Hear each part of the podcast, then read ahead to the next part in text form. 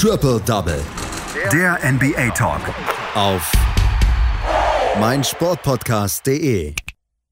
Zwei weitere Serien in den NBA Playoffs stehen 2 zu 0 und bei zwei Serien haben die Favoriten ausgeglichen. In der letzten Nacht war wieder ganz, ganz viel los in der NBA und darüber müssen wir sprechen. Das tue ich, wie so häufig, mit einem unserer NBA-Experten, mit Patrick Krebin. Hallo Patrick. Ich grüße dich, Andreas.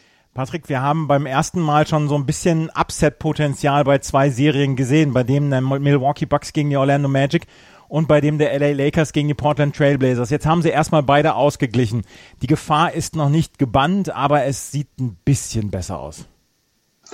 Es sieht ein bisschen versöhnlicher aus, ja, da gebe ich dir recht. Und ich gebe dir auch absolut recht, dass die Gefahr noch nicht vorbei ist, denn es, ja, das Spiel hat auch wieder gezeigt, vor allem das von den Milwaukee Bucks gegen die Orlando Magic, dass sie vor allem noch kein Rezept ge äh, gefunden haben, um Nikola Vucevic abzuschalten. Und das könnte sie dann auch eventuell teuer zu stehen kommen. Die Bucks konnten zwar gegen die Orlando Magic vergangene Nacht dann seine Teammates aus dem Spiel nehmen, aber ob das wirklich jedes Spiel funktioniert, das ist halt eben die Frage und sie müssen sich wirklich um Vucevic kümmern. Der Center hatte mal wieder einen wahnsinnig starken Abend. 32 Punkte und 10 Rebounds gab's für ihn.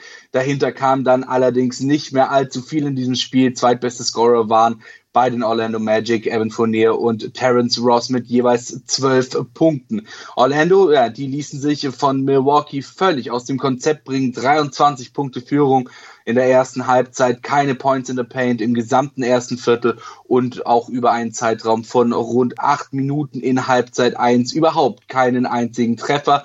Allerdings ist das eben auch wieder alles nur Momentaufnahme und kann sich im nächsten Spiel dann auch wieder ganz schnell shiften, denn äh, ja, es war im Grunde genommen jetzt äh, in diesem Spiel das exakte Gegenteil vom ersten Spiel.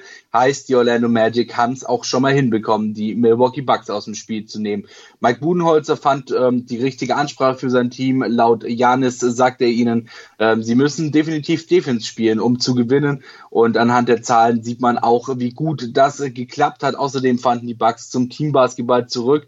Ja, zwar führte Janis äh, natürlich das Feld der Schützen mit 28 Punkten und zusätzlich 20 Rebounds an. Allerdings halfen die anderen Spieler besser aus als noch im ersten Spiel. Brook Lopez hatte 20 Punkte, Pat Connaughton 15 bei 5 aus 8 von der 3.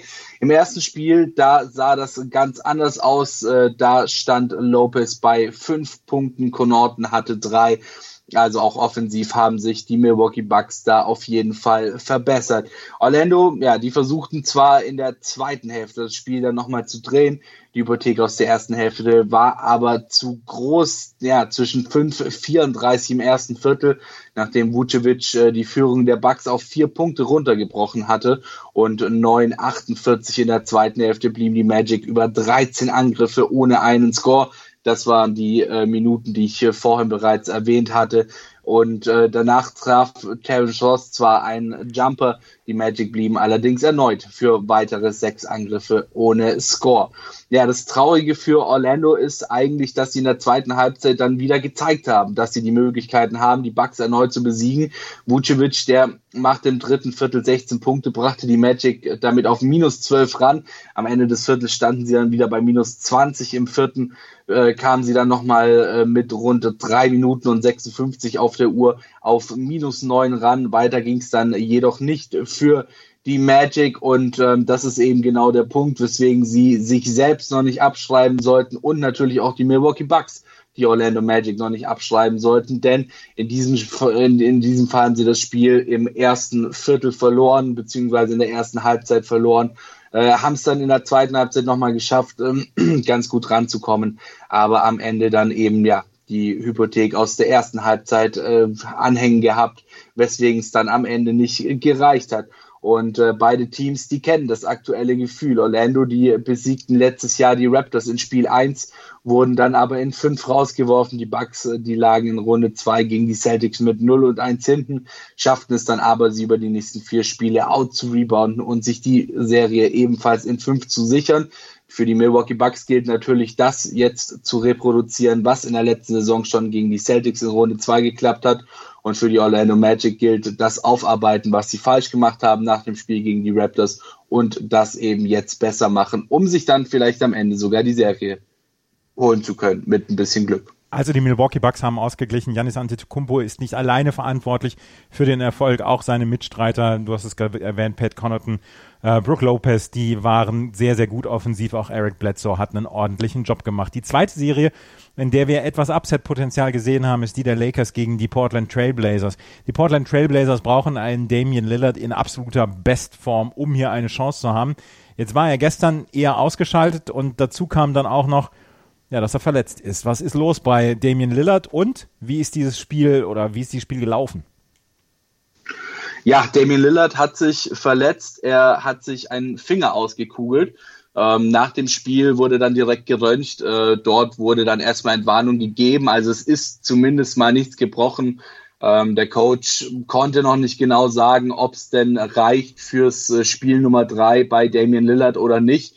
Allerdings sollten die äh, Portland Trailblazers nicht allzu lang auf ihn verzichten müssen. Lillard selber hatte nach dem Spiel dann auch gesagt, ähm, dass er keine großartigen Schmerzen hat, dass es natürlich ein bisschen schmerzt und ein bisschen taub ist, aber jetzt nichts ist, was ihn äh, sonderlich äh, behindert beim Spielen. Ja, es war, du hast es schon gesagt, das zweite Favoritenspiel und der zweite Favorit äh, des äh, Tages. Und äh, auch die Lakers, ja, auch die haben aus der Blamage im ersten Spiel gegen Portland gelernt, das zweite Spiel dann gewonnen. Offensiv schulterte Anthony Davis das Team, 31 Punkte, 11 Rebounds gab's für ihn und äh, auch seine Quote konnte er nochmal ordentlich nach oben schrauben. Im ersten Spiel hatte er zwar immerhin auch 28 Punkte, machte da aber nur 8 aus 24.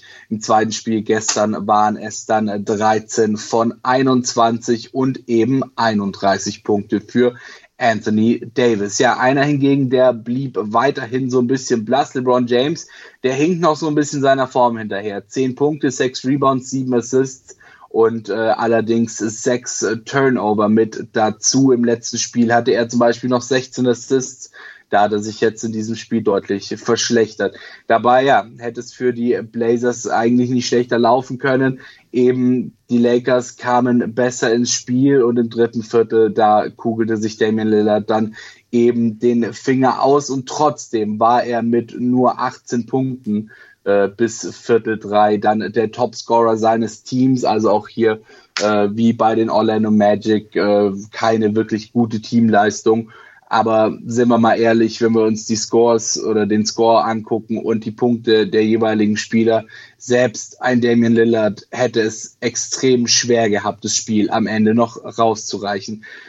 ja, ähm, nur drei Spieler bei den Blazers schafften es über zehn Punkte zu kommen. Damian Lillard, wie gesagt, mit 18, CJ McCollum mit 13 und Anthony Simmons, der hatte elf Punkte. Insgesamt äh, hatten die Blazers eine Quote von 40 Prozent aus dem Feld und nur 27,6 Prozent von der drei. Die Lakers hatten immerhin 47,8 Prozent aus dem Feld und 36,8 Prozent von der drei. Ja, und auch schon in der ersten Halbzeit, da lief eigentlich alles so, wie die Lakers es wollten. Eddie legte 21 Punkte auf und die Lakers äh, hielten die Blazers bei 35 Prozent aus dem Feld im dritten Viertel machten sie dann weiter, wo sie aufgehört hatten, ging mit einer 88 zu 58 äh, Führung in das vierte Viertel. Dort versuchten es die Blazers dann zwar nochmal zumindest so ein bisschen ranzukommen, wurden dann dafür am Ende aber nicht belohnt und mussten, ja, äh, und müssen auf das nächste Spiel äh, für die erneute Führung in der Serie hoffen und natürlich, du hast es auch schon gesagt, darauf hoffen, dass Damian Lillard möglichst schnell wieder fit wird und möglichst schnell wieder spielen kann. Die Lakers gewinnen mit 111 zu 88 und LeBron James macht 10 Punkte. Das zeigt schon, dass sie nicht zu 100 Prozent auf ihn angewiesen sind und das könnte sie dann ja auch gefährlich machen, oder? Absolut, absolut. Ähm, es zeigt, dass äh, auch Anthony Davis sich eben ja wohlfühlt dort in LA, wohlfühlt mit seiner Rolle und eben auch äh, ja die Möglichkeit hat zu punkten beziehungsweise äh, den Kahn dann aus dem Dreck zu ziehen, wenn LeBron mal eine Offenheit hat. Die Lakers also gleichen aus. Zwei Serien stehen bei 2 zu 0, unter anderem die der Miami Heat gegen die Indiana Pacers. 109 zu 100 hieß es am Ende für die Miami Heat, die vor allen Dingen Duncan Robinson und Goran Dragic ihre besten Punktesammler hatten. Ist das ein bisschen überraschend, dass es hier 2-0 steht? Also für mich persönlich nicht wirklich. Ähm, die Miami Heat sind in die Playoffs eigentlich sogar als Favorit ähm, auf ja durchaus durchaus äh, durchaus weites, äh, weites Durchrutschen gegangen, sage ich jetzt mal in Anführungszeichen. Ähm, haben ja auch schon in der Regular Season sehr, sehr gut gespielt. Jimmy Butler scheint gut angekommen zu sein in Miami. Äh, Bam Adebayo spielt eine wahnsinnig gute Saison und dazu haben sie eben dann auch noch Spieler wie einen Goran Dragic, der überraschen kann, eben einen Duncan Robinson, der dann auch mal überraschen kann. Also ich sehe die Miami Heat in der Serie durchaus als Favoriten und dementsprechend jetzt auch nicht so verwunderlich, dass sie äh, in dieser Serie gegen Indiana eben 2-0 führen. Klar, auch Indiana hat gute Spieler. TJ Warren allerdings hatte der jetzt zum Beispiel im vergangenen Spiel gegen die Miami Heat auch nur 14 Punkte. Dafür konnte Oladipo nach langer Verletzung mal wieder zeigen, was in ihm steckt, hatte 22 Punkte als äh, Starting Shooting Guard. Ähm, und ja, es war tragisch, oder sagen wir mal so, Dragic hat einen großen Anteil am Sieg gehabt, denn er hat Duncan Robinson dazu motiviert, äh, mehr zu schießen. Er hat ihm sozusagen die Pumpfakes verboten und gesagt, dass er wirklich aus jeder Position äh, den Dreier am besten nehmen soll. Das hat äh, Duncan Robinson dann eben auch äh, umgesetzt. Im ersten Spiel hat er noch zwei aus acht, im äh, jetzigen Spiel sieben aus acht. Also ordentlich, ordentlich verbessert Duncan Robinson. Also die Miami Heat führen mit 2 zu 0 in der Serie und auch die Houston Rockets führen mit 2 zu 0 in der Serie gegen die Oklahoma City Thunder. 111 zu 98 hieß es am Ende. Und auch hier der Superstar eher mit einer unauffälligen, mit einem unauffälligen Abend, äh, James Harden mit 21 Punkten, aber sehr, sehr harmonisches Scoring. Sieben äh, Spieler zweistellig gepunktet. Äh, das ist ein Erfolgsrezept, was man von den Houston Rockets bislang gar nicht so richtig kannte. Absolut, vor allem war das Spiel auch ein Dreierfest. Insgesamt 56 Dreierversuche hatten die Houston Rockets. 19 davon fanden ihr Ziel und äh, du hast es schon gesagt, eben recht viele Spieler mit äh, zweistelliger Punkteausbeute. Das kommt dann eben davon, wenn du äh, viele Dreier versuchst und dann auch einige von diesen äh, Dreiern eben triffst. Und ich meine, die Houston Rockets haben ja kein schlechtes Team beieinander, wenn wir uns das mal angucken. Daniel House 19 Punkte, äh, James Harden eben 21 Punkte, Eric Gordon 15 Punkte, PJ Tucker 14 Punkte, Robert Covington, Jeff Green, Austin Rivers auch alle äh, zweistellig gescored. Also das ist ja kein schlechtes Team, was sie da haben. Und äh, wenn Harden es eben schafft, sich dann selbst auch mal so ein bisschen zurückzunehmen, dann ähm, ja, dann dann kann das wirklich was werden, denn das ist so ein bisschen das große Problem, was die Houston Rockets halt eben haben, dass sie da vorne einen James Harden drinstehen haben, der zwar viele Punkte macht, aber halt auch extrem viele Würfe nimmt und ähm, dadurch ja auch anderen Spielern in gewisser Weise die Würfe wegnimmt, beziehungsweise nicht sehr effizient scoren kann. Ähm, für OKC war es definitiv ein Abend zum Vergessen, denn sie hatten es wirklich in der Hand. Sie dominierten die erste Halbzeit 59 zu 53 zur Pause. Äh, dann allerdings ja OKC bei 50 Prozent Field Goal Quote. Äh, Houston hatte in der ersten Halbzeit die letzten 15 Dreier nicht getroffen. Harden nur acht Punkte bei zwei aus zehn in der zweiten Halbzeit, da lief es dann weitaus besser für die Houston Rockets, vor allem auch defensiv. Ähm, OKC hatte nur 39 Punkte in der zweiten Halbzeit, in der gesamten zweiten Halbzeit. Ähm, dann kam noch ein 17 zu 0 Run von Houston mit dazu gegen Ende des Spiels, der sie dann auch wirklich äh, weit nach vorne brachte. Ja, am Ende war es Chris Paul tatsächlich, der einen großen Teil von der Schuld auf sich nahm 14 äh, Punkte bei 6 aus 15. Und äh, Westbrook, der ist vor allem immer noch raus und das ist natürlich dann auch nochmal ein ordentliches Zeichen von äh, Qualität, wenn der, ich sage jetzt mal nominell zweitbeste Spieler im Team fehlt und du trotzdem dann deine Serie auf 2-0 stellen kannst. Und die Oklahoma City Thunder haben ja nicht schlecht gespielt. Shai Gilgis Alexander zum Beispiel äh, Topscorer mit 31 Punkten. Ähm, ja, die Jungs können Basketball spielen, aber die Houston Rockets haben eben das Mittel gefunden, um den Oklahoma City Thunder diese Playoff-Serie extrem schwer zu machen.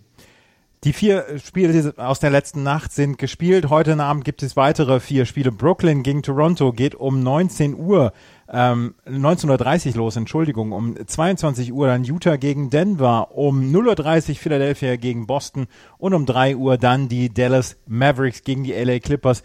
Da steht es 1 zu 1. Die Boston Celtics führen 2 zu 0 gegen die Philadelphia 76ers, die stark unter Druck stehen.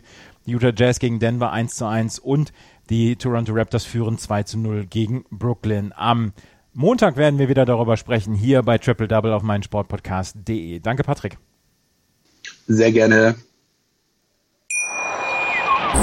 Schatz, ich bin neu verliebt. Was? Da drüben. Das ist er. Aber das ist ein Auto. Ja, eben. Mit ihm habe ich alles richtig gemacht. Wunschauto einfach kaufen, verkaufen oder leasen. Bei Autoscout24. Alles richtig gemacht. Triple Double Der NBA Talk. auf meinsportpodcast.de. Schatz, ich bin neu verliebt. Was? Da drüben. Das ist er. Aber das ist ein Auto. Ja, eben. Mit ihm habe ich alles richtig gemacht. Wunschauto einfach kaufen, verkaufen oder leasen. Bei Autoscout24. Alles richtig gemacht.